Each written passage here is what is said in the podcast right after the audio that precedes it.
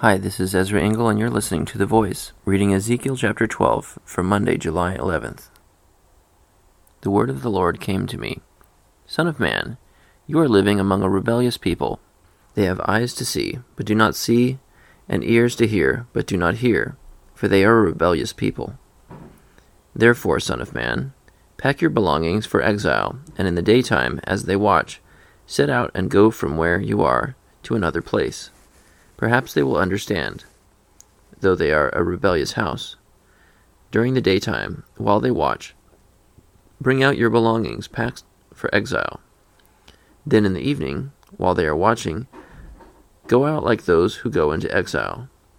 While they watch, dig through the wall and take your belongings out through it.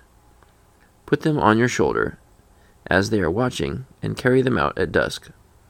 Cover your face so that you cannot see the land, for I have made you a sign to the house of Israel. So I did as I was commanded. During the day I brought out my things, packed for exile. Then in the evening I dug through the wall with my hands. I took my belongings out at dusk, carrying them on my shoulders while they watched.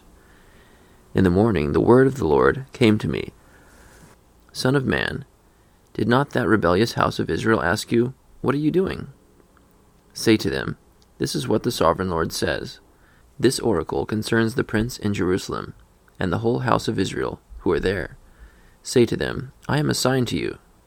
As I have done, so it will be done to them. They will go into exile as captives. The prince among them will put his things on his shoulder at dusk and leave, and a hole will be dug in the wall for him to go through. He will cover his face so that he cannot see the land.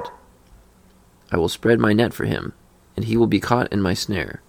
I will bring him to Babylonia, the land of the Chaldeans, but he will not see it, and there he will die. I will scatter to the winds all those around him, his staff and all his troops, and I will pursue them with drawn sword. They will know that I am the Lord when I disperse them among the nations and scatter them through the countries.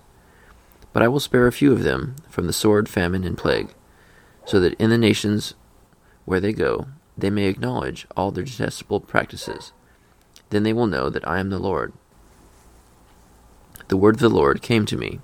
Son of man, tremble as you eat your food, and shudder in fear as you drink your water. Say to the people of the land, "This is what the Sovereign Lord says about those living in Jerusalem and in the land of Israel. They will eat their food in anxiety and drink their water in despair, for their land will be stripped of everything in it because of the violence of all who live there. The inhabited towns will be laid waste, and the land will be desolate. Then you will know that I am the Lord." The word of the Lord came to me. Son of man, what is this proverb you have in the land of Israel?